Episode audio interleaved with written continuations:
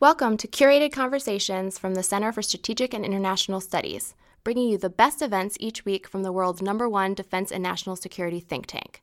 To explore the hundreds of events we host each year, visit us at csis.org. Okay, let's go ahead and get started. Good afternoon, everybody, and welcome to CSIS. We have a very special event in store for you. I'm Paul Schwartz, and I will be moderating our discussions. Today, we're going to hear from the authors of an important new report which offers fresh ideas for tackling some of the most challenging and contentious issues in Russian Western relations, namely those arising from the ongoing competition between Russia and the West over the fate of the former Soviet states in Eastern Europe and in the Caucasus. The Western vision of a new regional order, underpinned by NATO and EU enlargement, has been vigorously contested by Moscow, which has been promoting its own vision of a Russian led order based on the Collective Security Treaty Organization, its own military alliance, as well as the Eurasian Economic Union. This clash of visions and the relentless competition that has engendered have sparked serious crises and conflicts in the region over the last two decades, most notably in Ukraine and Georgia. These conflicts have also created major economic and security challenges for the, the countries in the region, including most notably Ukraine, but also Moldova, Belarus, Armenia, Azerbaijan, and Georgia, which are the six countries which are the subject of this study. These conflicts also lie at the very heart of the current breakdown in relations between Russia and the West. Faced with these pressing geopolitical challenges, there have been remarkably few concrete proposals for how to address the core issues in this dispute. That is why this new report is so important. Titled A Consensus Proposal for a Revised Regional Order, this proposal was devised by three groups of experts convened by the RAND Corporation and the Friedrich Ebert Stiftung's Regional Office for Cooperation and Peace in Europe. The report offers a comprehensive approach for addressing the core economic and security challenges facing post Soviet Eurasia and Europe. It contains detailed proposals on three areas proposals for revising the regional security architecture, for promoting greater economic integration and resolving various regional conflicts. We are pleased to have with us today four of the leading authors and contributors of this report who are prepared to discuss the key aspects of their proposal. First, I am pleased to introduce to my right Dr. Samuel Charap. He is a senior political scientist at the RAND Corporation and an expert on the political economy and foreign and security policies of Russia and the former Soviet states. Also with us today is Dr. Alexandra Dienes. She's a research associate at the Regional Office for Cooperation and Peace in Europe at the Friedrich Ebert Stiftung. She specializes in the foreign and political economy of Russia and the post Soviet space. We're also fortunate to have with us today Vasil Filipchuk, who is a senior advisor at the International Center for Policy Studies in Ukraine. And he is an expert on Ukrainian foreign policy and European integration and has held many high level positions in the Ukrainian government. Joining us as well is Dr. Yulia Nikitina, who is an associate professor and a research fellow at the Moscow State Institute of International Relations, MGIMO, where she specializes in the politics of security in Eurasia with a focus on regional organizations. Rounding out our panel is Dr. Jeffrey Mankoff, who is the Deputy Director of the Russia and Eurasia Program here at CSIS and an expert on the foreign and security policy of Russia and the former Soviet states. Jeff, who did not participate directly in the project, is going to provide additional commentary on the report. As always, we wish to thank the Carnegie Corporation of New York, whose generous support has made this event possible. As I understand it, uh, each of the co-authors is going to deliver a, a short series of presentations after which Jeff will provide commentary and then we'll open up to Q&A. So without further ado, I'll turn it over to Sam. Thanks, Paul, um, and thank you to uh, all of you for coming. Um, uh, Paul actually did a lot of my work for me, so I'm going to be very brief. Um, I'll just mention uh, a couple of uh, things in introduction before handing it over to my colleagues who will get into the substance. Uh, this is not, was not your uh, run-of-the-mill uh, think tank project. Our, our intent was not to devise immediately applicable policy recommendations to, to governments that they could you know, pick up and try to implement today. Instead, we were trying to anticipate what the outcome of a negotiation could be if it were to begin. So it's a bit of an abstraction. Uh, and within each of our three uh, groups, we all had to make compromises to find common ground. Um, we also operated within each of our three groups, the one on the security architecture, economic integration, and regional conflicts, on the assumption that the other two processes were operating in parallel. So we assumed that the, uh, because the, the nature of the dispute has become, these issues have become so interlinked that the solution to them would have to also be interlinked. Uh, so we're talking about three parallel processes because, for example, it's hard to imagine uh, an agreement on the security architecture if there isn't a uh, significant progress, if not resolution, on regional conflicts, um, and perhaps vice versa. Um, so the three chapters are therefore interrelated because we made assumptions about what was going on in the other tracks. Um, but the individual groups operated independently uh, and really only saw the other uh, products of those uh, other groups when the, when the drafts were finished. The authors, therefore, uh, only bear direct responsibility for the working group in which they participated. But we all had the opportunity to review the text, uh, and all of the three groups, um, plus our sort of steering committee, agreed to have their names associated with it. Uh, by consensus, we do not mean that everyone necessarily agrees with everything in the, in the report. In fact, you know, I could name a number of things that I disagree with. Um, but it meant that we all thought that these ideas were an important starting point to a conversation uh, that we'd like to begin with this project. Um, and I think that's probably overall, uh, the details I think are very important, but the bigger picture, that might be the most valuable contribution.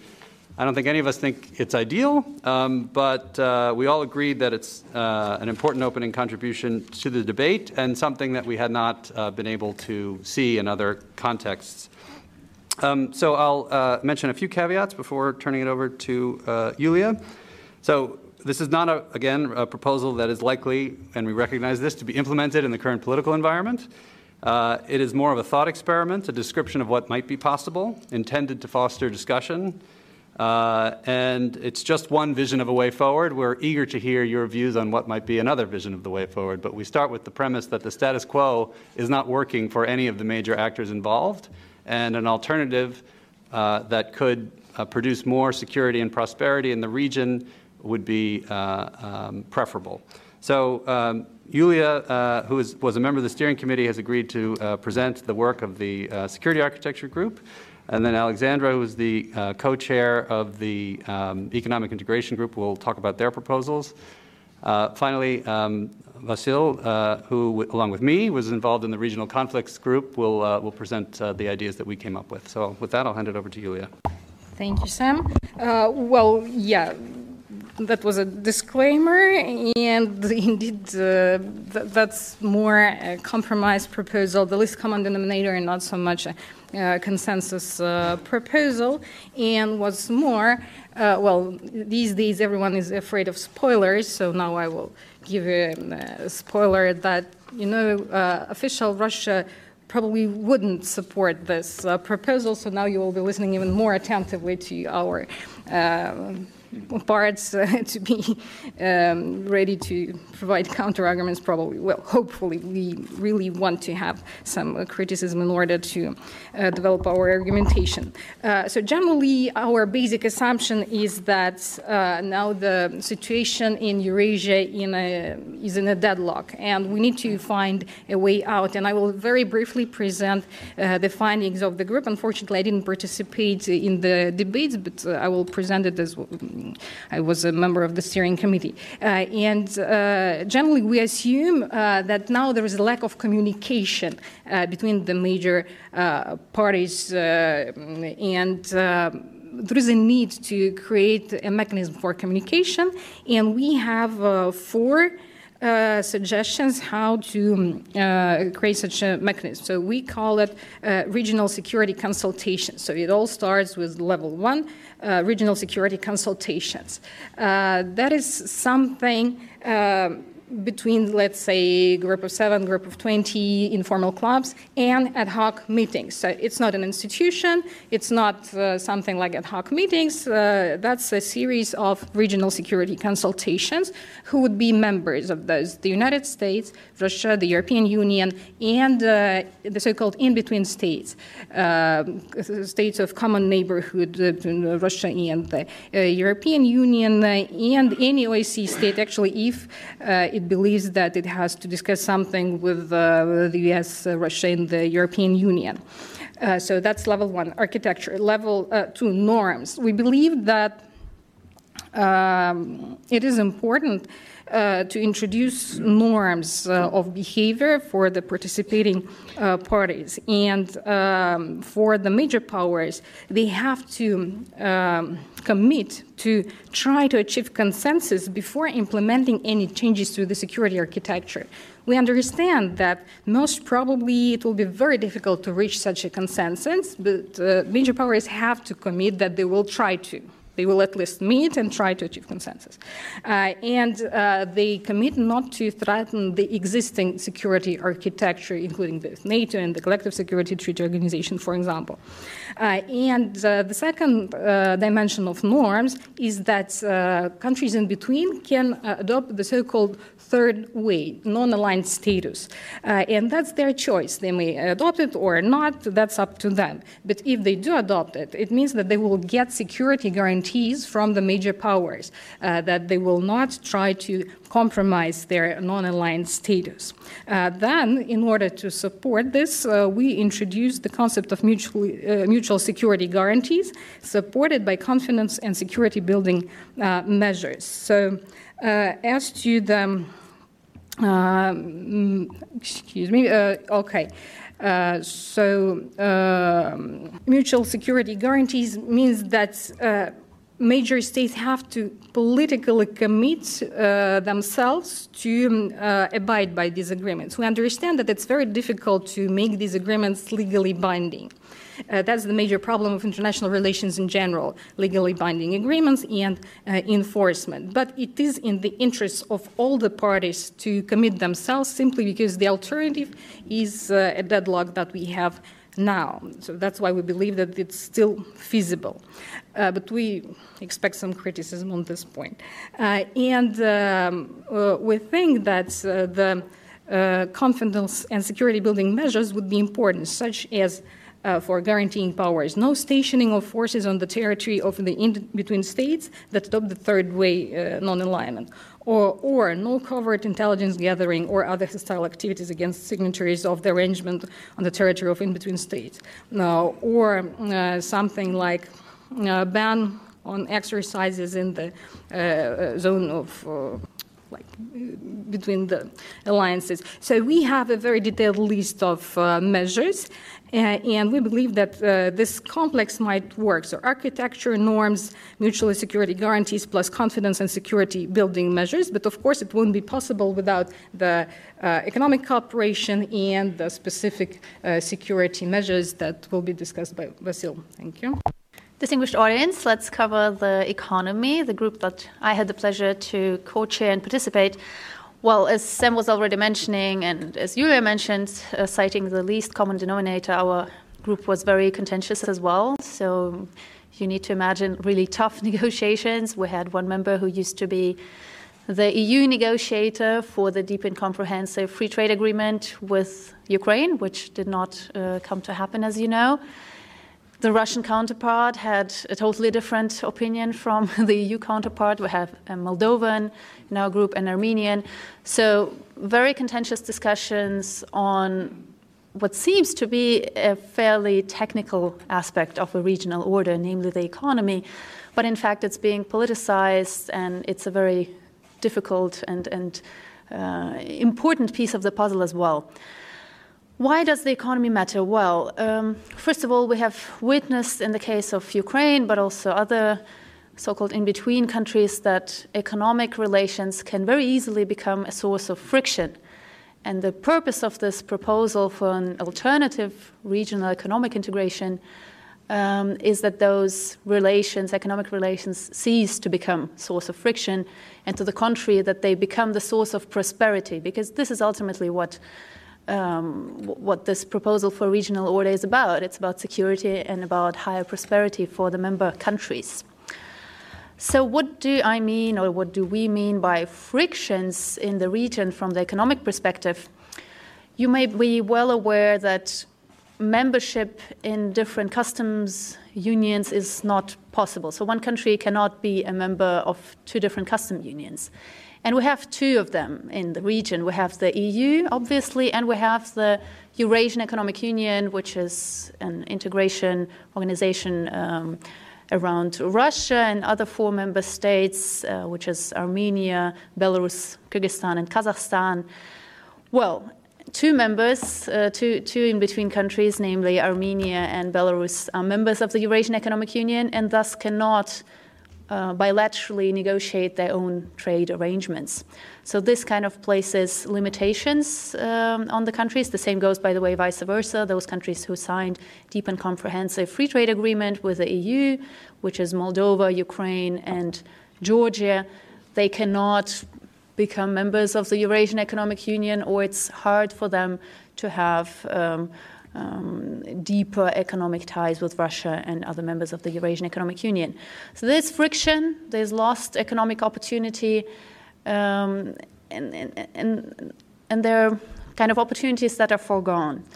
We have looked at trade statistics, and trade statistics shows very clearly for the in-between region that they depend on trade both with Russia and the European Union. And I think this is a very important underlying kind of basic fact that we need to keep in mind that those countries need trade with both East and West for, for their full development and prosperity. So, our proposal we know about the status quo, we know that it's uh, suboptimal. What's the proposal? It consists of three parts. First is um, uh, enhancement of multi directional trade relations, which means trade relations with both East and West, so the EU and the Eurasian Economic Union, easement of, of tensions in trade. Second, trilateral consultations. By trilateral, we mean, again, the EU, the Eurasian Economic Union, and the in between countries. And finally, norms governing behavior between the blocs. And I will elaborate a little bit on each of those points. Uh, obviously, the core of the proposal is the multi directional trade relations. And here we had some proposals targeting both this macro level, so to speak, of cooperation between the EU and the Eurasian Economic Union, and some more targeted measures for each of the in between countries. So, on this macro level, obviously, we need some kind of dialogue and cooperation between the EU and the Eurasian Economic Union, which is currently de facto not the case. The reasons are political, it's uh, all the difficulties in Russia West relations in the wake of the conflict in and around Ukraine. You know all that. What would be helpful? Helpful would be a permanent task force dealing with harmonization of technical standards and trade procedures, transit, um, trade transit. Such permanent task force would lead to uh, approximation between those different standards. It would ease trade and ultimately reduce the transaction costs for countries in between. There are multiple studies showing that there would be sufficient and substantial benefits for trade uh, if such an agreement or cooperation between the EU and the Eurasian Economic Union came about. In the very long term, it can be an uh, FTA, a free trade zone, but this is certainly a very long term um, objective if there were a political decision on, on both sides to do so, and it would require Belarus membership in the WTO. In the meantime, some less ambitious framework agreement would be thinkable. For example, a mutual declaration that the European Union and the Eurasian Economic Union are not in conflict, acknowledge each other's existence, and want to enhance trade uh, between each other. As for the individual measures, I won't go too much into detail, just to draw your attention to a few interesting cases. Georgia doesn't have diplomatic relations with Russia, as you know, but has been pursuing gradual normalization of trade with Russia since 2012. and is now even a um, member of uh, Commonwealth of Independent States Free Trade Zone, which is very important not only for Georgia's economy, who also depends substantially on export of some of its products to Russia, for example, wines or mineral water or fruit, traditionally very popular in Russia, but also it's important for Armenia because Armenia is a member of the Eurasian Economic Union and would have been isolated without the opportunity to channel its goods through Georgia. So Georgia's membership in CIS uh, free trade zone is very important for Armenia, who depends on this transit. Um, maybe a word on Armenia as well. Armenia has signed CEPA, Comprehensive and Enhanced Partnership Agreement with the EU. As you may be aware, instead of its association agreement with the EU, which did not work out, let me put it this way, for political reasons, Armenia did the U turn and joined the Eurasian Economic Union instead. But in our group, there were discussions considering this a very good example of some flexibility and pointing to the direction of possibility of multidirectional trade relations. Having deep relations with Russia and the countries of the Eurasian Economic Union, and at the same time having some enhanced, deeper ties with the EU. So this points to the right direction, as we thought. Trilateral uh, consultations, the second part of the proposal. Just briefly, trilateral means EU, the Eurasian Economic Union, the respective country in between. In such trilateral format, disputes could be resolved, for example, around phytosanitary standards or some other trade disputes, but also larger issues, uh, such as, for example, change of uh, trade arrangements in the future. If somebody wants to enter or exit a bloc or somehow change trade ar- uh, arrangements, this country could address the trilateral consultation. It's not a must, it's a possibility, again, voluntarily. Uh, we believe that this would ease tensions, and um, we have examples from the past where this worked well. For example, when the EU back in 2004 was enlarging towards the east, there were consultations with Russia and many contentious issues, which were mostly technical in nature, for example, transit to Kaliningrad or tariffs for aluminium and other stuff, they were addressed through such consultations. So this would be advisable to do that again in the future. Finally, the last component of the proposal in the economic realm norms governing the behavior. Well, the first norm would be to accept, mutually accept the legitimacy of the composition of the trading blocs. So, kind of to acknowledge that the Eurasian Economic Union is there, that the EU is there, and to pledge, so to speak, not to poach uh, members. So, to respect the choice of the in between countries where they want to be members and uh, not to push them to exit or um, uh, enter a new alliance. So, taken together, those three components the multi directional trade relations, trilateral consultations if disputes arise or economic arrangements uh, want to be changed in the future, and norms governing the behavior between the blocs. We believe that this is a good foundation to address the economic woes of the region and also to enhance the prosperity and lay the foundation for both addressing the security architecture um, intricacies and, of course, the resolution of uh, regional conflicts. And I hand over to Vasil. Thank you, Alexandra. Thank you, Julia. As I said, we had three different groups of uh, experts from different countries. Each group is its own composition, atmosphere, relationship, and you can imagine what was in a group uh, which was assigned to talk about regional conflicts, where you have on one side uh, a Russian representative and on the other side Ukrainian, Georgian, and Moldovan. Uh, so emotions were not just high. Uh, sometimes we just thought we cannot agree about anything. Uh, but at the end, we all uh, made some uh, efforts. Um, of course, uh, our Russian uh, counterpart killed plenty of my nice ideas.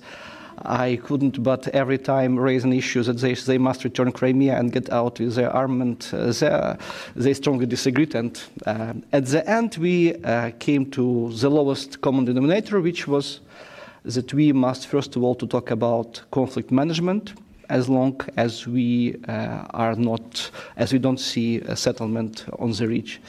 And on, on the basis of efficient conflict settlement, we can talk about conflict, man, uh, conflict management, we can talk about conflict settlement. So what we agreed were three, basically three points. Point one, people first, rephrasing your uh, president. We should care in our efforts uh, in conflict management about people who are living there people who are not responsible for mistakes of politicians, people who are not responsible for uh, uh, diplomats incapable to propose something which would settle the uh, conflict. So we should care about pensioners, kids who happen to be uh, victims of these conflicts. And for that, uh, we proposed a list of uh, enhanced multilateral status neutral conflict manager, measures to reduce pain. Pain reduction was uh, our agreement number one. Uh, point two, more trust. More trust through risk reduction measures, mainly in the military area. Uh, understanding communication which would uh, avoid any worsening of situation, uh, renewal of uh, military actions, and so on. And third point on which we all agreed is more international engagement. We need to see renewed international commitment uh, to make additional incentives for conflict settlement, uh, conflict effective conflict management, and uh, efforts into reconstruction uh, of uh, consequences of regional conflicts. So, on each of these three points, we presented a table. Some of you who, who, who could see the book could look at these tables and list of proposals. I think uh, for uh, practitioners in uh, foreign affairs, for diplomats when they have a visit coming or their bosses are screaming, give us some ideas what to do, it would be a very help helpful instrument where they could see a long list of different measures. It's not country-specific measures. Uh, some of these measures we uh, just have taken from experience of other conflict settlement. It was very interesting to analyze a specific Moldovan experience. A settlement of Transnistrian conflict in Moldova provided us a very interesting uh, examples how conflicts, while being not settled, become really convenient, if I may say so. No one cares about Transnistrian conflict if you talk about citizens of this country. Only 1% of Moldovans consider that Transnistrian conflict is priority for them. They just don't see any uh, threat from this conflict. They can travel contact line for uh, Sunday market to, to, to, to buy potatoes uh, in another site. No one cares if uh, car plates uh, with registration from another site are uh, on, on their own territory. So this conflict is convenient. Of course, it's very far from ideal. I would wish conflict is settled and Transnistria is integral part of Moldova, but realities are that it's not. So we studied uh, good uh, examples of conflict management in Moldova, in Georgia, by the way, also very interesting example of uh, conflict settlement. Uh, while looking at this example, sometimes me as Ukrainian, a country which uh, uh is a victim of Russian invasion in 2014, annexation of Crimea, and conflict in Donbass, where we have 13,000 people died because of actions of Russian separatists. Of course, it's, it's unthinkable to imagine some of uh, actions which were uh, in, implemented in Moldova. For example, uh, integration of uh, road and rail networks, or a simple thing, um, uh, recognition of car plates. In Ukraine, to imagine a car with car plate Donetsk People's Republic is unthinkable. This car would not move even 200 meters. in Moldova, they are okay with this. Uh, even more uh, Moldovan representatives, they share uh, their own um, experience of positive discrimination when companies from this separatist entity have better treatment than their own, their own companies in order to ensure that they feel they belong to, to the same country and so on. So, uh, in our case, whenever they, we see shelling, even now, um, it's still unthinkable. But in case if we have to accept the fact that we cannot settle the problem in the nearest future, what to do with this? Ideally, of course, tomorrow Minsk agreement should be implemented uh, and uh, Donbass should be back to Ukraine. But if not, what should we do? So we have a, a long list of pain reduction measures. Uh, we also divided them in different groups uh, economic, humanitarian, people to people. Some of them are very distant, uh, some of them must be done today, some of them are done. For example, if we talk about um, payment of pensions and uh, facilitating of access to uh, pension system, it's not uh, uh, fair for people who worked all their life and paid their pension contributions and then happen to be in a territory controlled by separatists or in Crimea controlled by Russia. They are not responsible for that. They may have their pensions. So uh, we proposed a number of actions in this uh, direction. Uh, the same about um, uh, people-to-people contacts. Uh, for example, again, experience of Moldova when uh, uh sportsmen from uh, Transnistrian separatist enclave participate in international competitions under Moldova flag and, and participate in Eurovision song contest under Moldova name. So it's all is just very interesting and positive examples of how to make life not miserable, not bad even if you still have a conflict on the table. So another priority, less risks. How to do it? Mainly and first of all through uh, uh, um, uh, more efforts uh, in military to military contacts. And you have a long list of uh, measures which we see in communication area, uh, in area of transparency and restraint of military forces. We talk about uh, appointment of uh, uh, contacts between military offices, military to military hotlines, um, uh, consultations on unusual military, military activities, warning messages uh, about preparation of certain military activities, um, withdrawal of uh, certain heavy military equipment, and so on. Especially important issue for, for my country, and we all agreed with this, is demining. We have very often sometimes every week, a report about someone being killed of mine in the area. Uh, in eastern Ukraine, I think we have one of the biggest, if not the biggest, uh, area full of mines in Europe and maybe even beyond Europe. So uh, here, whatever is situation with uh, conflict settlement, something must be done to reduce risks and to make uh, this area less, less uh, threatening for human being lives. On the third uh, uh, part, on stronger international engagement, of course, um, um, I see here Ambassador Taylor. One year ago, we had uh, very interesting event uh, here in Washington on a possibility of international uh, peacekeeping operations, and we promoted, promoted uh, an idea of international interim administration for Donbass. As for me, it would be the best way to uh, bring peace uh, as, as soon as possible to Donbass and to facilitate implementation of Minsk agreements.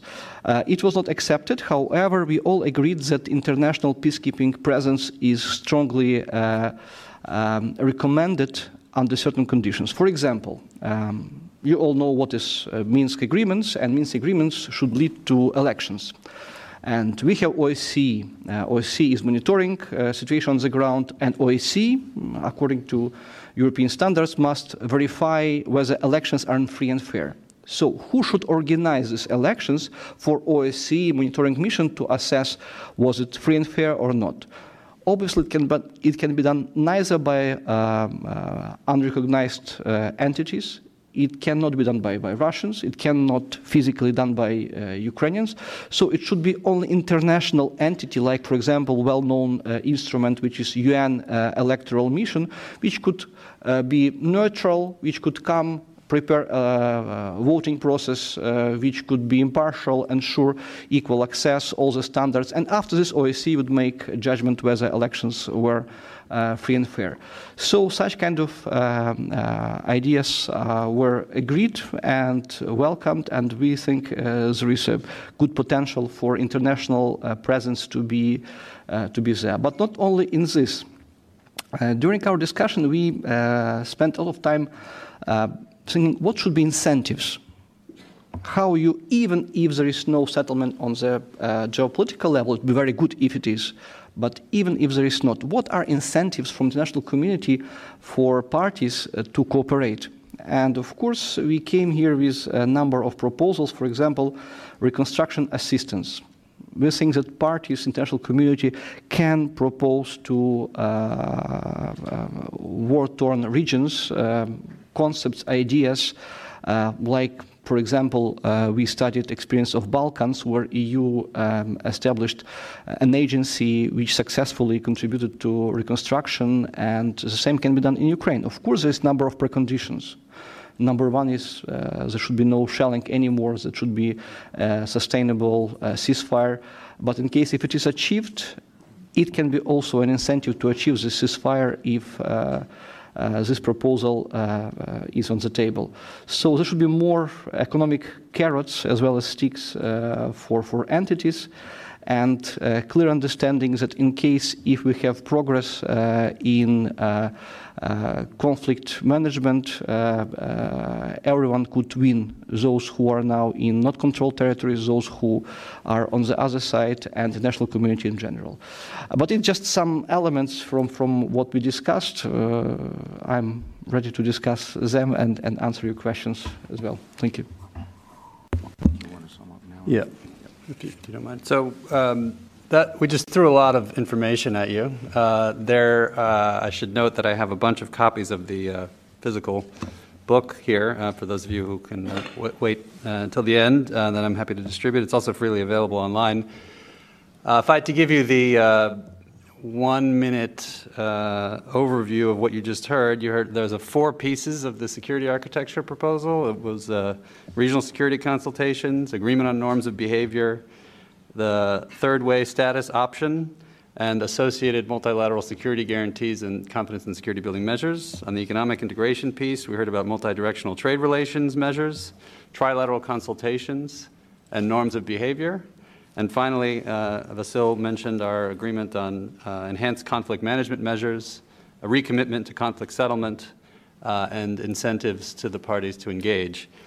So these are all, um, the contention is a, a, potential, potentially viable alternative to the status quo that would be uh, beneficial for all parties involved. It would provide a degree of uh, stability to the broader Russia West competition. It's not going to make that competition go away, but it could uh, stabilize it and would um, provide significant security and prosperity benefits to uh, the, the states caught in between. Now, um, I will uh, just hopefully so that we can get into the details and, and some discussion of the specifics and hear maybe any of your ideas about alternatives to the status quo uh, talk a little bit about some of the uh, objections we've heard in previous presentations of this report, so maybe we can get those out of the way uh, and, uh, and talk about something else. Um, so, uh, one thing we hear often is an objection to the term in between states, uh, and that it denies these countries agencies. I should say we had a lot of debate about that term in, in, our, in our groups, and the, the term derives from the idea of being caught in between. In other words, that these states are not necessarily party to the Russia West uh, competition, but they are suffering as a result of it. Um, and the idea of the project is, in fact, to return them agency, uh, not to deny them. Another um, uh, objection we often hear is that uh, before doing anything, you must assign blame for past wrongs and decide who is guilty for the status quo that we have today. Um, usually, someone has a particular guilty party in mind when they make that comment. Um, uh, varies, of course, uh, depending on which, uh, where you are. Um, but uh, the premise that we started from was, in fact, that you don't need to agree on who was uh, guilty for uh, past sins in order to come to agreement about improving the status quo and providing additional stability and security. There are countless examples from the Cold War when uh, irreconcilable rivals um, were able to find agreements that, that provided stability uh, without um, uh, agreeing about why the problem itself initially was created. Um, in terms of our, the work on the regional conflicts, we're often told, well, every conflict is unique. How could you possibly propose universal solutions? Well, the, our approach was to offer a menu of options that could or could not be used depending on the appropriate circumstances for the individual conflict. So we, of course, acknowledge that every conflict is in fact unique um, but that having a menu of available options, as Vasil mentioned, would be beneficial. Uh, we also often get the accusation that this is some sort of new Yalta agreement with big states imposing their will on smaller ones. I think you've probably heard the word optional or option or offer uh, a number of times from my colleagues. Uh, that was uh, intentional. Um, the, uh, there's nothing here that would uh, entail uh, any state having any choices denied to it. It's, in fact, offering them new ones. Um, and finally, one objection we often hear is about it's a general one, which is why should we make, we, our side, depending on which side you're on, it differs, make any concessions? The other side we'll just pocket those concessions and uh, take advantage of our willingness to do so. And, uh, you know, there's a lot of reasons for this belief, of course. Uh, recent history has uh, uh, created a lot of reasons for that kind of mistrust. Um, but I think the idea here is that we have a means of testing the proposition that under different circumstances, the behavior of, of the parties involved could be different. Um, and so, if you truly believe that we're dealing with, uh, depending on which side you're on, the other side being an uh, uh, intent on regional domination at all costs, uh, then we should pretty much all go home uh, and, uh, and forget about trying to improve the situation because it, it would be impossible. Um, if you at least think that there's a potential that we could be in a situation where, under different circumstances, parties' behavior could be different, uh, this is one potential means of testing that proposition. Um, so, with that, I'll turn it over to Jeff, and I look forward to his uh, remarks. Okay, thanks, Sam, and thanks to all of our presenters. Um, first of all, let me give you guys credit for taking on what I'm sure is a uh, politically unpopular task, one that I imagine you've gotten lots of, feed, of uh, negative feedback on in, in, a number of different places. Um, I'm not going to pile on. I have criticisms, but I'm going to try and engage the um, the project on on its own terms. Um, I think it's it's really important that you characterize this as a as a thought experiment, uh, or since working with German partners, uh, Gedanken experiment. Because I think one of the big challenges that a vision like this is going to have is how do you go from the conceptual to the implementation, right? I think if we were having this conversation in 1990 or 1991 um, at the end of the Cold War, where the entire nature of the European and transatlantic security architecture was indeterminate, it was in flux. Um, it would have been, and in fact, there were these kind of conversations about can you create some entirely new framework for, um, for managing these relationships? And of course, the answer was not really, um, for a variety of reasons. Um, but that was a particularly fluid moment, and the end of the Cold War, the collapse of the Soviet Union, was responsible for creating that, that fluidity.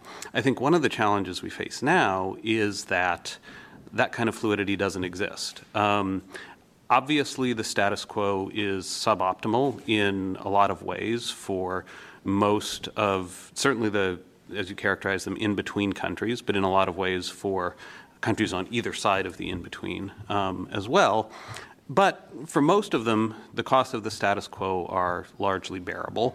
Um, and as you said, there's a tendency to uh, want to assign blame elsewhere, to um, think that uh, there's no need to compromise, to think that um, in some way the, the status quo can go on, and that at the very least the alternatives are worse, that in some way they require uh, giving up on some kind of, of dearly held principle. Um, and I'm not sure that the perception of risk is sufficient, maybe it is in, in some of the in between countries, to uh, convince political elites on a large scale to uh, abandon the, the positions that they've held on, on the nature of this architecture for a long time. There's another issue here, too, that I think differentiates where we are today from, say, at the end of the Cold War, and if we were having this conversation 30 years ago. Um, and that is, there is a sense in which the clash, the confrontation between say Russia and the West, um, isn't only a geopolitical clash. It's not only about territory uh, or institutions, but increasingly, and I think you hear this in, in the discussion in, in Washington increasingly, um, it's characterized as a conflict of ideology or of governance models. And obviously, we had agreements during the Cold War uh, between ideologically uh, opposed blocs, states, um, but that ideology made the process more difficult. Now, I'm not sure that I entirely embrace the idea of there being an ideological conflict today. I think certainly it's less pronounced than it was during the Cold War, but I think there is a, element within which it's hard to envision how you get some kind of agreed upon um, uh, framework for reconstructing the regional architecture that is basically neutral on some of these ideological questions, that doesn't address uh, questions of governance. Because I think what uh, people in a lot of these countries perceive is not only that they are being pulled in different directions, they're being pulled east and west in terms of, you know, do they sign an agreement with the European Union or with the Eurasian Economic Union, but also that they're being presented and in some ways coerced into adopting incompatible governance models, um, whatever you want to sort of characterize them as. And so, how do you address this problem of maintaining the political sovereignty, the internal sovereignty um, of these countries? How do you provide reassurance against what I think a lot of their uh, elites and populations see as attempts to undermine their um, their political system? Is is this approach basically uh, neutral on the question of is democracy or democratization um, a good thing, uh, or are we are, are, we agnostic about that question? Um, another issue I would sort of push you to consider is, in, in a similar vein, is what happens if political change occurs in one or more of these countries? Um, it certainly requires uh, political buy in from governments and, and, elites more broadly to participate in uh, this, this, menu of, uh, of proposals that you laid out. Um, you know, somebody mentioned uh, you know, legally binding guarantees and, and, the difficulties that those present. I mean, one of the difficulties they present is that governments and their priorities change. So, what happens if you have a government headed by a person, let's call him Viktor Yanukovych, who signs up to one of these uh, proposals and then a couple of years later is turfed out of office for one reason or another, and the new government comes in and is headed by somebody who has a completely different view of where his or her country fits within this regional architecture. How do how does this structure manage and maintain the sovereignty of these countries in between if they decide at some point that they want to change their mind? Um, and, and, so, you know, in that sense, you know, I, I, I, take your point that we're not recreating the Yalta agreement here, but I, I, do think that, you know, one of the characteristics of the Yalta system was that it kind of attempted to freeze in amber or freeze in time um, a settlement that was. Uh, relevant as it existed uh, in the 1940s, but over time pressures built up against that system, people revolted against the idea that they were being deprived of the ability to make other choices. Um, and that emergence of, of other ideas, the, the, pressure for something different, was one of the things that contributed to the breakdown of that system. Um, and then just a couple of more small things that you know it might be worth thinking about, or I'd be curious to hear your, your response to. Um, I think it was uh, Vasil who, who talked about trust and the importance of, of trust. And I think that certainly uh, is true. Can you do this without trust? You know, is, is trust a precondition or is trust something that you only get to once you've been able to go through this, this kind of iterative process of, of developing new um, arrangements and, and new institutions? And can you develop those new institutions and arrangements in the absence of trust? And then finally, where does the U.S. fit into all of this? Um, we're having this conversation in Washington, of course. Um, and I think people here would be interested in hearing about you know how the U.S. does or doesn't fit into these visions. This is a very much a uh, this is a, a, European Eurasian order more than it is a transatlantic order. Um, but obviously, the United States is going to have interests and uh, ideas about what happens in a part of the world, particularly given its uh, involvement in, in NATO. Um, and so, where does the U.S. fit? What role does the U.S. have in this process? What kind of voice does the U.S. have, and how does this all affect U.S. interests? Um, let me stop there, but again, uh, thank you guys for uh, taking on what uh, is a, a, really ambitious and, and, probably in a lot of ways thankless task, and, and for sharing your thoughts with us today. Let me also second that sentiment because I do think this was a bold and ambitious uh, program to go well beyond some of the previous proposals that we've heard. Uh, nothing recently, of course, since the breakdown in relations between Russia and the West, but in the past, you heard things like uh, Russia should join NATO or there should be a you know, universal free trade agreement across the entire space. So I want to thank you first for that uh, very terrific and innovative, eh, I'm sorry, informative briefing. Once again, I was struck by how much detail was provided in this proposal, how much thought has gone into both the substance as well as the mechanisms and process, processes by which it would be agreed upon and implemented. For uh, someone who's negotiated a lot of agreements, it's fascinating to see how this project, which in many ways resembled a negotiation, was able to reach consensus on so many different issues and come up with creative solutions to difficult problems. Uh, one thing I think would be worth before we open up to question and answer Q and A from the audience, uh, I want to ask a couple of questions. One thing I think would be helpful to clarify is the main mechanisms by which competition between the West and Russia would be constrained in both the the security space as well as the economic space. You touched on all of the points, but maybe to provide a little more clarity to to this, uh, the the relationship between the norms, the non-poaching agreement, the consultation, uh, before a country, one of the in-between states, could change its current orientation to either go neutral, maybe withdraw from an existing arrangement, or maybe uh, to switch and, and uh, maybe an in-between country that's not as aligned could then switch to being either aligned with, with NATO and the EU or with, with Russia. Uh, th this comes up in both the economic as well as the security field, so maybe spend a little more time on clarifying how that actually works as a unified solution would be helpful. Thank you. I'm not sure who wants to take that. Maybe uh, Yulia. I start with a couple of things and then pass it on to others. Sounds good. Um, well, thank you guys both for really uh, interesting questions and comments. Um, uh, Jeff makes a very good point at the start about the, the nature of um, rigidity and fluidity uh, in, uh, in the regional order compared to particularly the 1989-1991 period. Um, if I would say something, which is that uh, the premise of the all three groups was that we need to start where we are. So we did not try to do pie in the sky, uh, but instead uh, assume that the institutions and institutional memberships as they are today will endure. Uh, and that, in fact, uh, that should be respected. Um, the question is what to do about potential future uh, institutional change.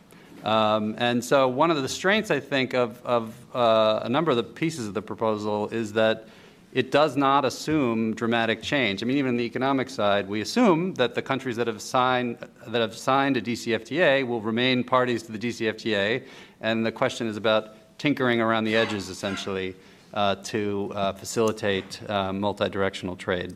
Um, where do we stand on uh, democracy? Or so how does reform fit into all of this? I think is another way of putting this. Jeff's other second point. Uh, it's a very good question uh, for reasons that probably are, are, a function of the nature of the format of the project. In other words, that everyone had to, to a certain extent, agree on most things. Uh, that couldn't. That wasn't going to be front and center. Um, but I would say that nothing in the uh, uh, paper prevents you know, uh, attempts to facilitate reform in the region. Um, and uh, nowhere does it say that because a state adopts non-aligned status, it therefore, you know, therefore you cannot help it uh, reform and institutionalize its democracy. Uh, quite the opposite, of course, and we have a number of examples in Europe of um, non-aligned states that are uh, well-functioning institutionalized democracies. Uh, the Political change question. So the, the, this is a really key point um, because uh, the idea of several pieces of the proposal was to, in fact, be flexible enough to deal with political change in the future. Uh, precisely for the example, thinking about the example that Jeff mentioned about 2014 uh, Ukraine, Viktor Yanukovych, uh, and uh, what happens then. So the, the, what would be different, at least in the, according to the security architecture proposal, is that there would be a crisis communication mechanism in place to deal with precisely this set of issues. Um, and so I think that would at least give us a better chance of heading off the kinds of miscommunication and miscalculation that resulted in that year. But more broadly, change is, is not ruled out, but in fact uh, uh, explicitly uh, accepted as possible and, you know, uh, a potential natural outcome of political developments in the countries of the region. So if a country wants to change its future arrangements, uh, it is welcome to do so. Uh, these are about providing additional options for them. Um, I think if trust were a precondition to, to doing anything on this, uh, we would never um, uh, advance because there's, we start from the premise that there is zero trust and that the uh, and also that you don't really need to trust your um, uh, partner in an international negotiation in order to achieve stability. The U.S. and the Soviet Union did not trust each other. Uh, they were able to find agreements uh, that uh, benefited both sides and arguably the world. I'm thinking of you know arms control or even the Austria. Uh, fair enough, but not every treaty uh, that was signed between the U.S. and Soviet Union had intrusive verification. Um, I mean, the, uh, we could talk about. I mean, the, in the paper, the Austria State Treaty uh, is mentioned as as one example of that. Um, but I'll I'll let my colleagues uh, follow up. Uh, well, there were a lot of points that I would like to comment on, comment on, but probably there will be more questions from the audience, so now I will react only to some uh, aspects. So on uh, Yalta, we know that, well, okay, grand bargain, but uh, on the other um, end of the spectrum, we have suggestions like uh, common uh, security space from Vancouver to Vladivostok, which is uh, idealistic. So the current uh, proposal that we are discussing is uh, somewhere in the middle between the very geopolitical approaches of uh, um, division of spheres of influence and very idealistic approach that uh, every, everyone should be friends. So that's pretty much realistic. And indeed, uh, trust is not a precondition. We hope that it will be the result of uh, all those communications within the security architecture and uh, economic architecture. Uh, well, as to the process of change, indeed, so let's take the example of uh, the revolution in uh, Armenia in 2018. Uh, Nikol Pashinyan, before uh, becoming the leader of Armenia, had very explicit comments that Armenia needs to become the member, probably, well, of the European Union or even the uh, well, member of NATO. So he was very pro Western, I would say. Uh, and uh, like a thought exercise, because th- th- that's all about imagining uh, things. Uh, so I- if he uh, maintained this position after he really became uh, elected, then it would have created a crisis. And such a mechanism would say that, okay, Armenia, you have this third uh, wait, if you uh, want uh, to leave the Collective Security Treaty Organization and the Eurasian Economic Union, as you, the leader of Armenia, suggest, then um, a third way would be an option. You would receive guarantees both uh, from Uh, Russia and uh, the European Union and the United States that your uh, non alignment status will not be compromised because uh, if uh, Armenia leaves all the Russia alliances with Russia, both security and economic, and then switches its foreign policy, then you would imagine uh, that uh, this would uh, create a lot of debates uh, about this situation. So this didn't happen. That's a um, thought uh, exercise, uh, but we understand that, that, there are a lot of situations uh, like that, and uh, we need to be ready how to discuss these issues. and I reassure you that, um, well, from the official perspective Russia wouldn't be probably happy with uh, such a security uh, uh architecture because we, here in the US we very often get an um, comment that, uh, okay, we would give up everything to Russia, Russia would uh, have a right to, to, have a veto on the um, decisions made by the in-between countries, and Russia would say that, okay, what, why the U.S. would have a veto on the decisions uh, of the countries in Eurasia? Because there was a question like, where does the U.S. fit in this? The Russian response would be nowhere. like, why should we have the U.S. in uh, Eurasia? So you see that uh, there are really a lot of um, things that that uh, we disagree on. I mean, officially, uh, the governments. But uh, if we want to find an alternative, we have to put aside all those official positions for a moment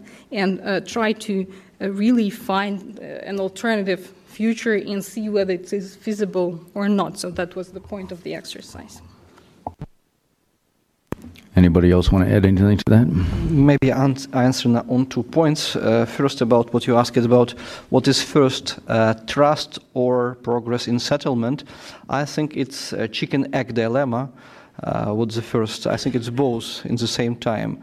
And by the way, we have a very good example how trust can be generated. Those of you who follow Ukraine on at least on regular basis uh, know that last year we had a level of trust between Ukraine and Russia uh, below zero. Uh, there was no contacts, no trust, uh, basically nothing.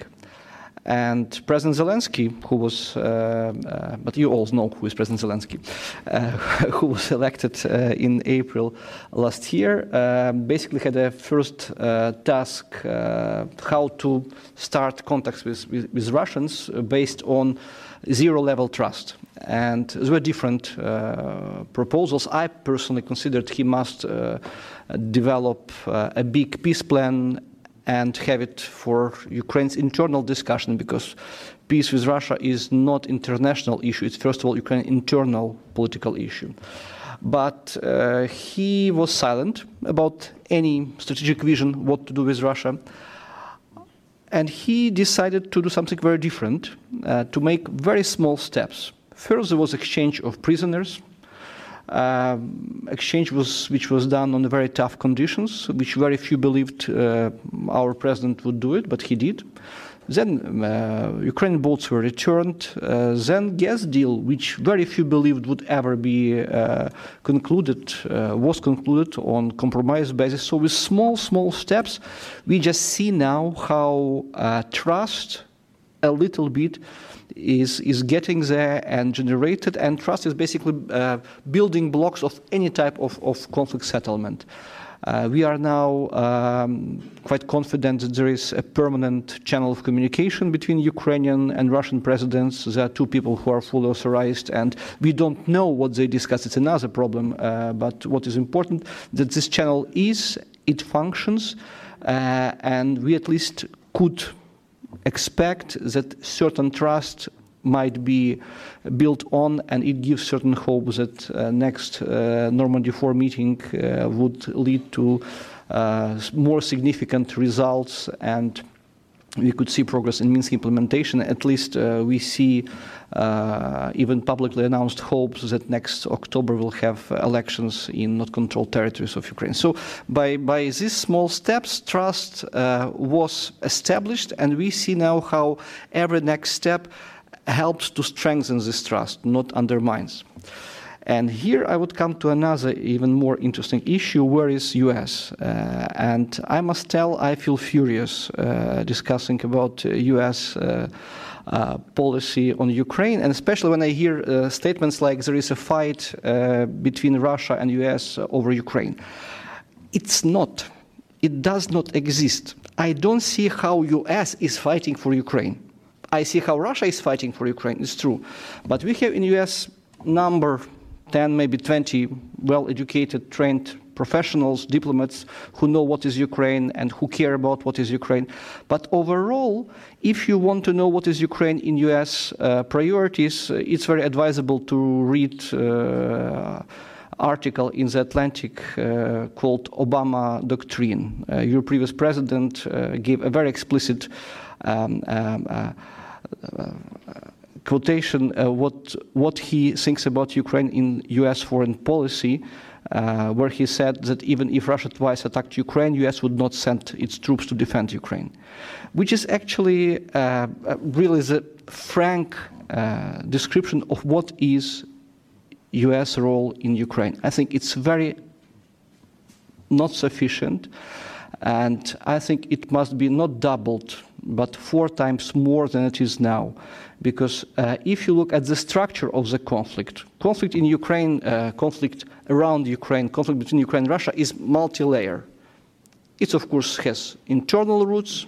It has Ukrainian-Russian direction, but main direction is geopolitical. It's why uh, this research was helpful because uh, it's really perceived from Russian side as fight between Russia and the West, Russia and US for Ukraine. Uh, but what is lacking here is that US is not fighting with Russia for Ukraine. Yes, US is supporting Ukraine's uh, um, um, uh, ambitions to uh, join NATO, but let's be also frank. Uh, as long as there is um, conflict with Russia, Ukraine will not be able to join NATO because of strong uh, opposition to this uh, uh, issue from number of NATO member states, European member states.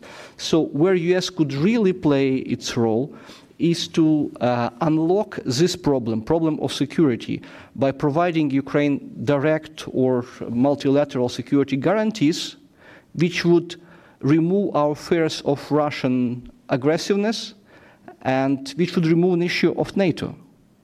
But for that, there should be a strong political will in Washington, which unfortunately I don't see now.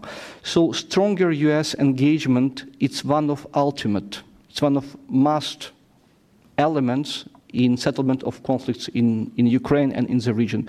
Without strong U.S. leadership, credible U.S. leadership, it would be very difficult to imagine any significant progress in uh, conflict settlement. Sorry to be rude. Thank you, Vasil, and to everybody else who contributed. So we're going to open this up for uh, Q&A from, from the audience. Please raise your hand, wait for the mic. Uh, when you're called, please uh, state your name and your affiliation, and we appreciate if you keep it, your comments brief and uh, formulating as a question.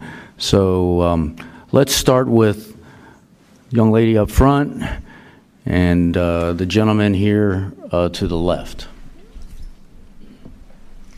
Hi, uh, thank, uh, I mean, good afternoon. Thank you very much for your panel. Uh, my name is Emilia. I'm a student from Ukraine studying at American University.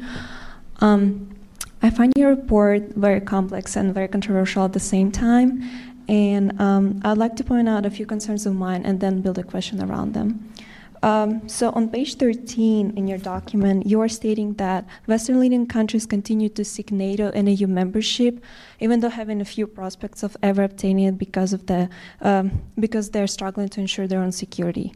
Um, and in connection with the following, you you propose to establish a system which seeks to establish a process in which future changes in geopolitical status could occur without fundamentally upsetting the system and creating conflict. And as you have mentioned before, um, it will work only through four interlocking components, but I would like to specifically pay attention to the third component a defined non aligned status for in between states, the third way. And by this third way, you mean that status would ensure respect for states' non alignment and preclude future major power conflicts regarding its status and returning for its agreement to seek changes in alignment only in consultation with the permanent participants of the RSC, um, basically with Russia, US, and EU. So, my question is why all of the mentioned above statements go in direct conflict with the following, art, uh, with the following documents?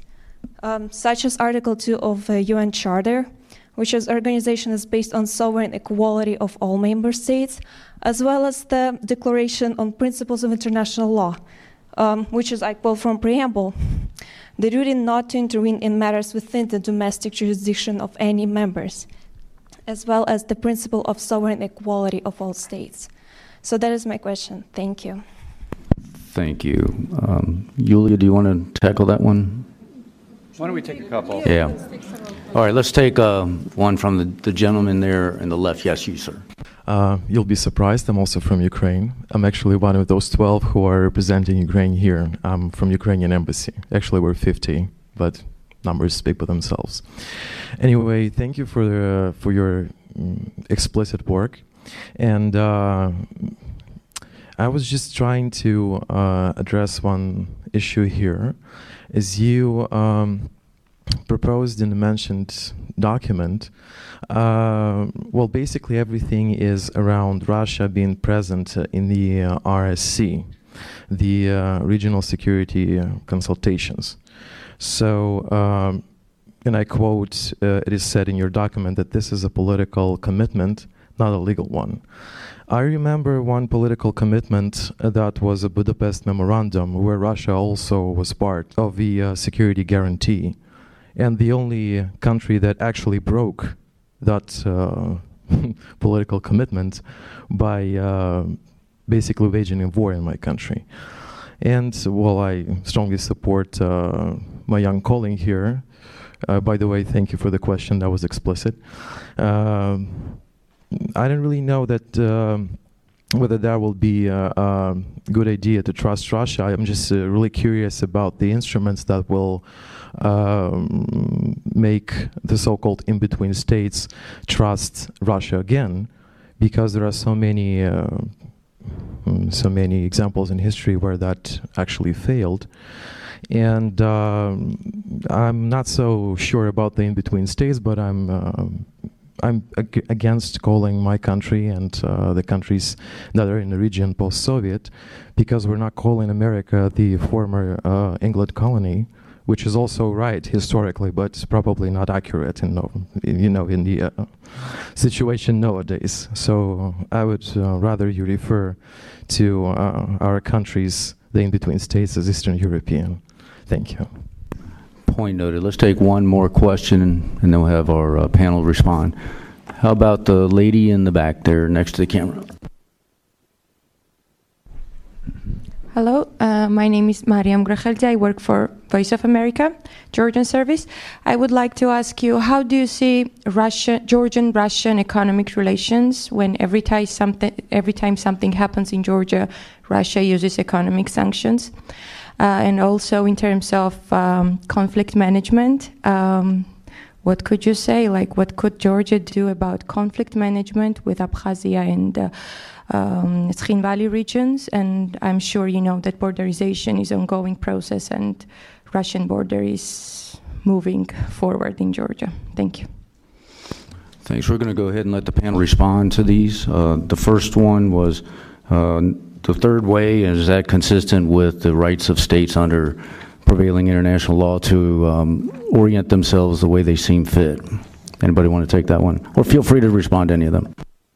Well, um, maybe we should go in reverse order. I don't know if Vasily, you want to go first this time? Um, if you, you sure? I can. Are you sure? okay. Um, I sometimes feel sorry uh, for Sam because, uh, as he said at the beginning, uh, we had three groups each group worked in its own atmosphere and logic, and we learned about what other groups prepared only after the text was, was, was read. And uh, you can imagine what I, uh, and Sam was my counterpart whom I had to uh, present what I thought about work of other groups. Um, I will not disclose everything, but I, I, feel sorry for him to listen everything what I thought about it. Uh, I'm pretty sure that in Ukraine it will not be accepted by, by anyone. And what you, what you said, what you said, it just uh, goes without saying that uh, to imagine that someone in Ukraine would accept that there are two, uh, two levels of uh, uh, states, one in uh, regional permanent consultations and as permanent participants, and others not, is just non-starter. And if, it's not about actually only Ukraine, UK where is UK in this system? UK uh, used to be in EU, so um, you could imagine UK as a member of EU would be there. But now UK is out. So UK, together with Ukraine, is in between states. UK between uh, US and uh, EU. Uh, so there's plenty of questions about uh, this idea of having big three, US, uh, Russia, and EU discussing per, on permanent basis uh, uh, regional security issues, and others who may be heard in case if their interests are on the agenda. And again, the biggest point is not really a new format. they meet and discuss every time. Recently in Berlin, uh, issue of uh, Libya, they actually they had these uh, consultations. It was what, what they describe. Uh, it was consultation of interested parties about situation in Libya. It's that. Nothing limits countries if they want to meet and discuss. The point, which I think again, but they will uh, defend it, it's, it's, it's uh, I think it will be uh, more adequate if uh, Sam and Julia would explain what they mean under this big three concept. Idea is here that actually review of European security architecture, despite its obvious uh, failure of uh, defending Ukraine, failure of Budapest Memorandum, and failure of OSCE to uh, protect Ukraine uh, against Russian uh, invasion is a statement of inability of current European security architecture to fulfill its basic function to protect countries against foreign invasion. Moreover, we are talking about the country which voluntarily denounced uh, nuclear weapon uh, and received in response uh, uh guarantees from uh, P5 permanent members of Security Council. So, um, is it correct that we have a basic uh, acknowledgement of inability of existing institutions to fulfill their functions and nothing has been done. Is it, is it good or not? And we all agree it's not. What to do with this, it's another question, whether we need to establish this format or that format, or maybe it's OSCE, which must uh, collect and uh, discuss what to do. Maybe we should start talking uh, uh about reform of United Nations. Actually, it's UN which was created to protect countries from foreign invasion, and UN failed to do it in case of Ukraine. So maybe we should, we should, start from an issue of veto right for some countries by which misuse this veto right and uh, make impossible for United Nations to defend countries which become uh, victim of foreign invasion. Maybe this is uh, an issue we have to discuss, but it's one of many ideas. We can, we can uh, for hours uh, talk about it. And what I welcome is uh, readiness of my colleagues to put the issue on the table and to acknowledge we must finally start discussing what to do in order to protect countries against their bigger and better armed neighbors, especially those neighbors uh, which are in uh, Security Council with their veto rights and nuclear weapons, if existing institutions do not work. I think it's, it's a good attempt, and let's discuss what should we do. Okay, there was a question on Georgian Russian trade disruptions. Um, well, I think what the economic proposal boils down to, this proposal of multi-directional trade relations, is economic diversification. So I think Georgia is an excellent example showing that it exports goods such as wine, for example, which are much more competitive on the Russian slash Eurasian Economic Union market simply because they're well known there and very loved, like Kindzmarauli wines, Borjomi water and which I don't often see in shops in the European Union. So, of course, trade disruptions happen. But what we have seen gradually since 2012 that Georgia, after bans and trade disruptions, regained this exporting facility to Russia, which is, I think, purely from economic terms, good and beneficial. So the more linkages are forged in terms of those multi-directional trade relations, the more stable countries potentially are, especially if disruptions like this happen. So you see, it's a bit more complicated than just kind of putting the blame. Okay, this partner keeps on disrupting trade, so we better don't trade with him. Our proposal boils down to the fact that it's still better to kind of explore as many options as you have. So this would be my answer to that one. How do you deal with violations, or how do you deal with, say, a country deciding that it wants to uh, impose sanctions after one of these?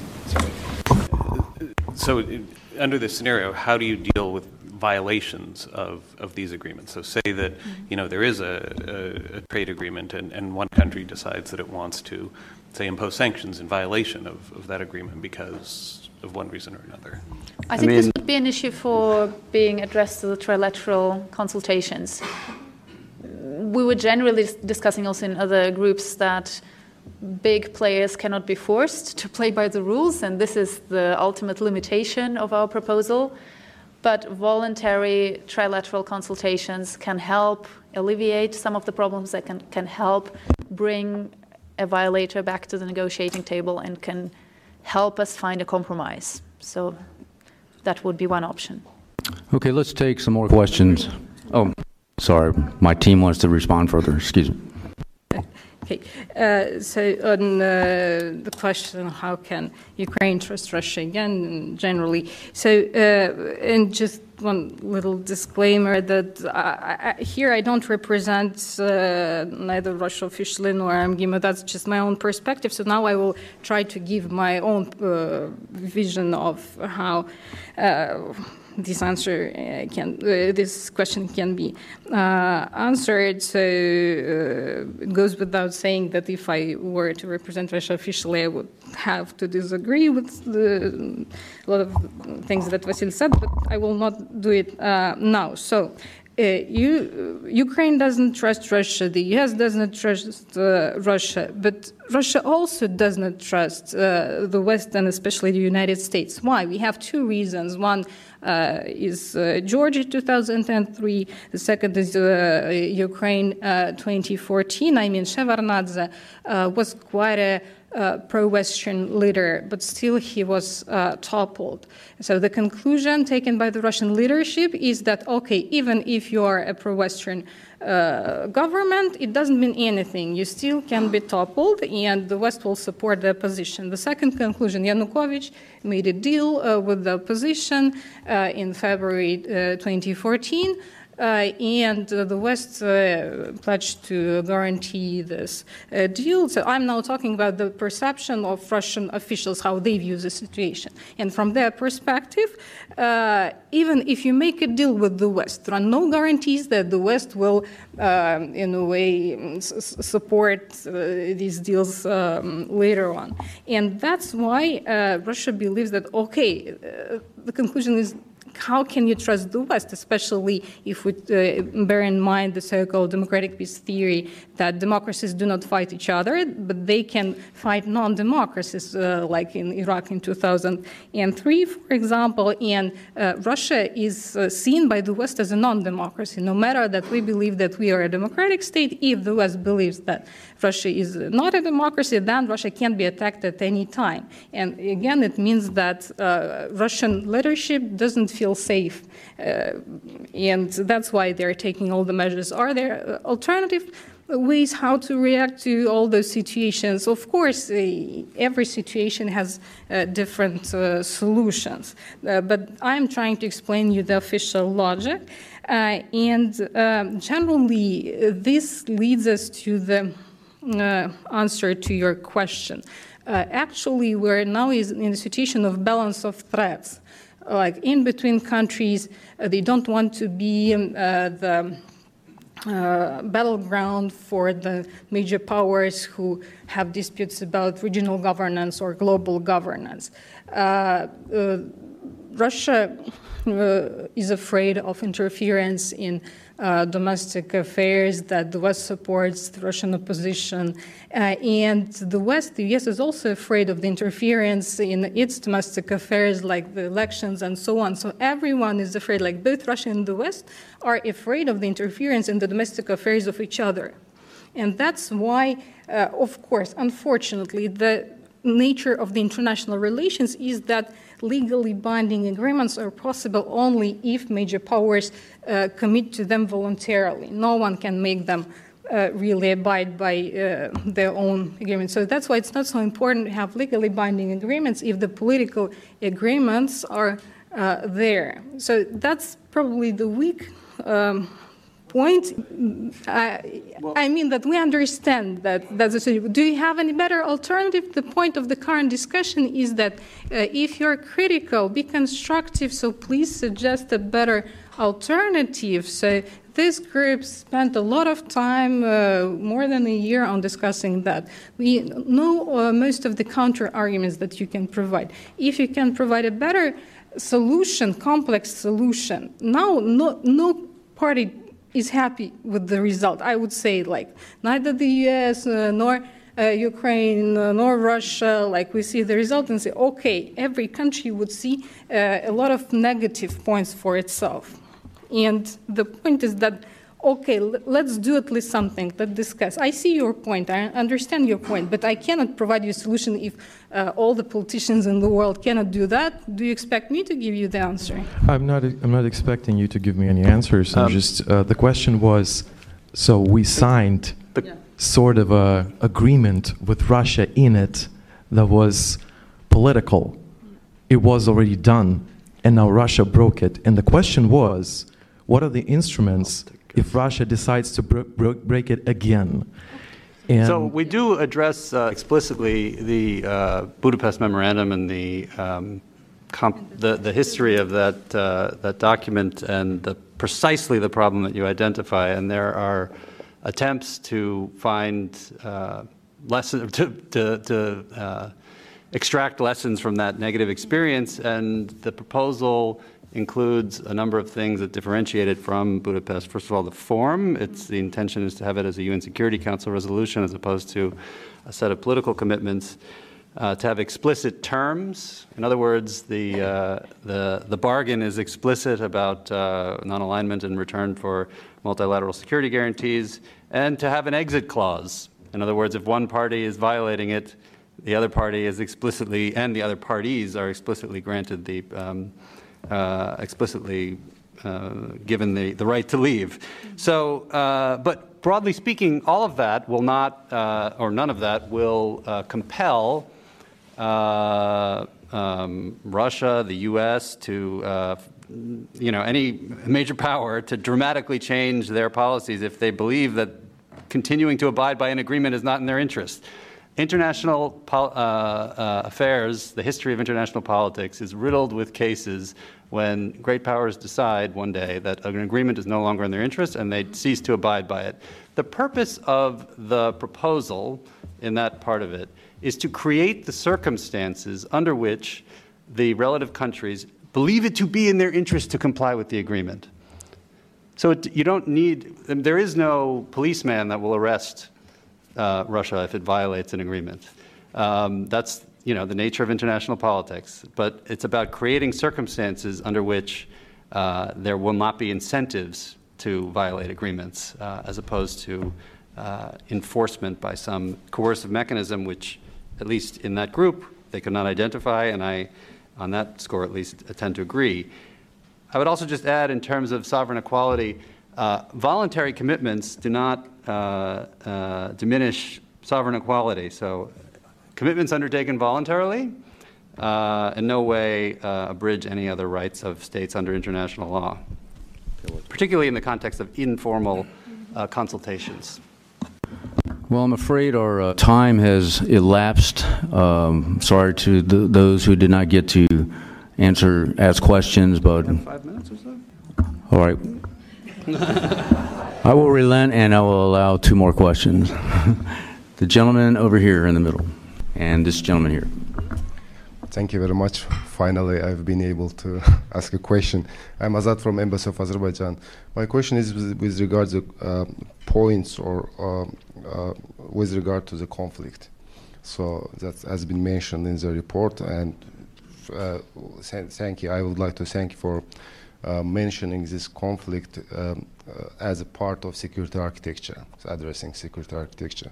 But my concern is um, uh, with regard to the focusing only on conflict mitigation or conflict management points and uh, pain, so, so-called pain reduction measures without addressing the core uh, reasons of the conflict. So the thing is, uh, special with regard to, um, uh, as Vasily mentioned about um, people first approach. So in our case, for example, if we don't take into account the interest of IDPs, so uh, people first is completely overlooked. So in conflict between Armenia and Azer- Azerbaijan, we have close to 1 million IDPs and refugees, and unfortunately, there is nothing about that in the report. And the, there is just a very cursory point with regard to the IDPs, and that's not in the uh, risk reduction or uh, uh, mitigation efforts, that's on general conflict resolution points. So uh, that, another point is in our case, uh, this kind of uh, risk, re- risk reduction measures in a territory, ethnically, ethnically cleansed, cleansed territory totally, I don't understand how it will be relevant. So uh, if we're talking about the rights of settlers, that's completely a different thing because international humanitarian law doesn't recognize such kind of rights for settlers. So they are not defined as uh, protected persons under international humanitarian law. Thank you. Thank you. Next question. Jump, the gentleman right up front here.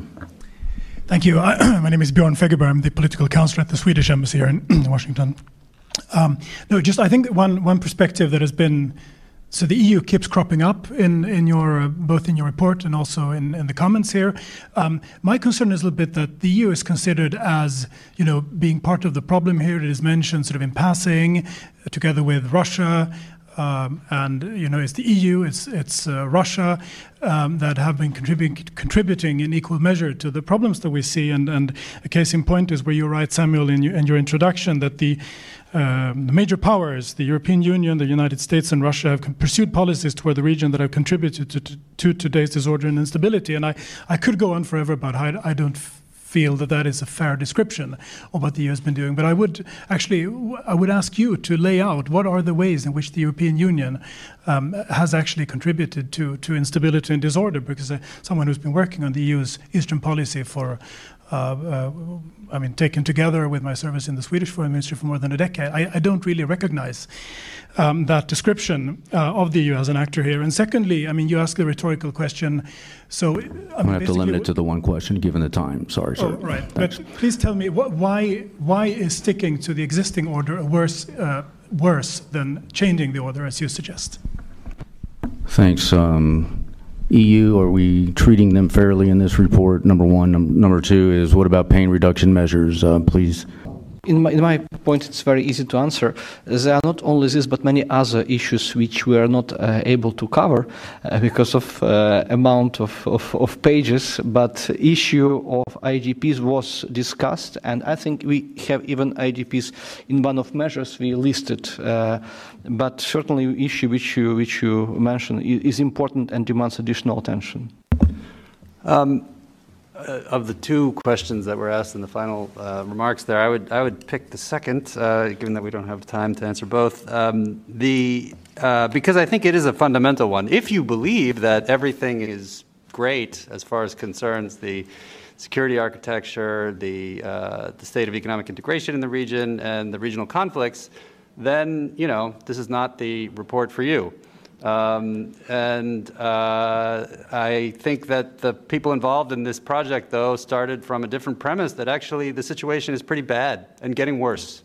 Uh, that there are uh, a, not only um, lost opportunities but lost lives, and that uh, the the current dynamic we are on seems likely only to continue to get worse.